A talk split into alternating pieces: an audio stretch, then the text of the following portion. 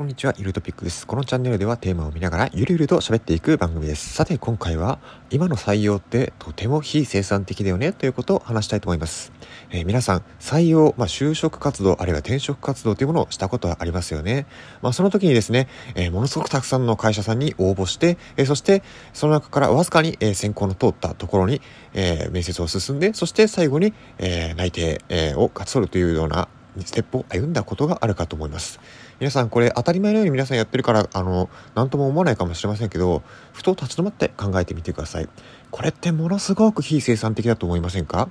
だってなぜ自分が行きたいた自分が行きたいところ、まあ、今であれば副業があるかもしれないので一箇所とは限らないかもしれませんけども、え働くであろう、えー、数箇所の、えー、企業さんのためになぜ何十社も出さなければいけないのかっていうところですよね。まあ、もちろん選考過程であの不採なんでしょうね不採用になるからっていうのはもちろんあるとは思うんですけども、あのその不採用になった時のそのものすごい非生産的な感覚って分かりませんか？なぜかと言いますと、あのまあもちろんですね、企業さんによっては不採用になった理由、ここをこうした方が良かったっていうポイントを、まあ、面接を通して得たものを、えー、面接担当者の方あるいは企業さんの方から、えー、その採用候補者に対してフィードバックがあるということがあると思いますね。私もそういうふうなことを、えー、されたというふうな話を知人から聞いたことがあります。えー、ちなみに私はそういうふうな経験はありません。まあ、ただですね、こういったフィードバックをしている企業ってものすごくものすごく少数なんですよ。大部分は残念でしたっていうメールが来て終わっちゃうんですね。まあ、私ですね、えー、ゆるトピックも、まあ、このチャンネルのタイトルにあります通り、まあ、不安障害で前職を辞め退職してから、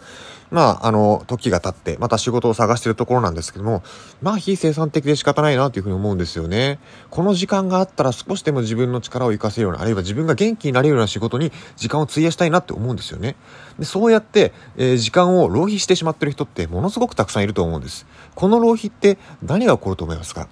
そう、この浪費って結局社会全体の経済の、えー、地盤沈下につながると思うんですよね。うまく自分の力を発揮できてない人がすごくたくさんいる。で、それを生かしきれてない社会がある。あ、これってものすごく非生産的だと思いますよね。まあ、ツイッターとかでよく見えてると、見られてると思うんですけども、えー、日本の平均的な賃金が、えー、このにじゅう、さんじゅうねん上がり、上がっていない。そして、まあ、欧米とか、まあ、中国とかの方は、どんどんどんどん賃金が上がっていって、今や日本が、えー、世界から下請けに出されてしまうような、そういった事態に陥っているという、まあ、そういうふうに経済が低迷している状態になっちゃってるんですよね。ここはですね、あのー、まあ、今ですね、仕事を探している立場から言わせると、まあ採用活動も一つですね、もっともっと生産的になっていかないとダメなのかなというふうに思うんですよね。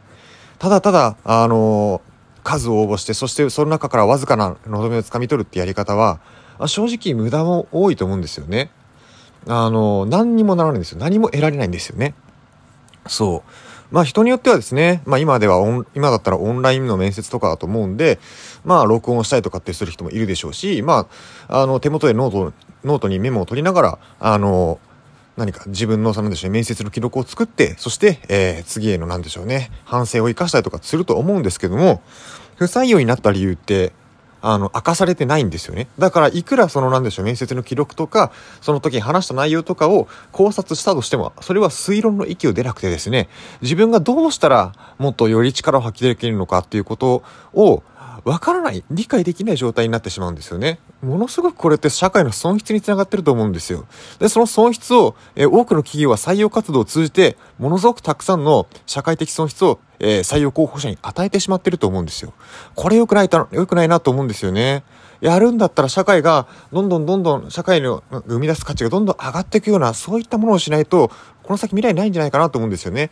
まあ、もちろんリモートワークとかで、えー、居住地に問わずに、えー、いろんな企業に応募できるようになって、そして、えー、働く仕事もぐっと可能性が広がったっていうのはもちろんあると思うんです。ただ今、一方で全然採用活動のその形態っていうのは変わってないなっていうところもあると思うんです。まあ、もちろんですね、あの企業様によっては、例えば エーアイ とかが、あのー、まあ、採用活動をしているっていうところもあるとは思うんですけども、まあ、今どうなのかなわかんないんですけど、私はそういうところにはあったことはないんですけどね。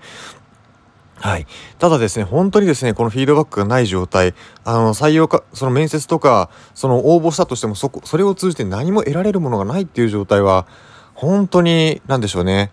あの、応募する側としては、やるせない、非生産的なことだなと思うんですよね。せっかく自分の人生という時間を使って、そういうふうな、あの、自分の可能性をつかむための行動を起こしているわけですから、それがその後に少しでも何か自分のステップアップにつながらないと本当に経済沈下していっちゃうと思うんですよね。で、そのことにそのことに関してやっぱりその採用活動する企業さん側にも気がついてほしいなというふうに思うところです。はい、皆さんもですね、これ再応募する側からしたら結構感じたことあると思うんですよね。なのでまあ一応こういうふうなことで声にしてみました。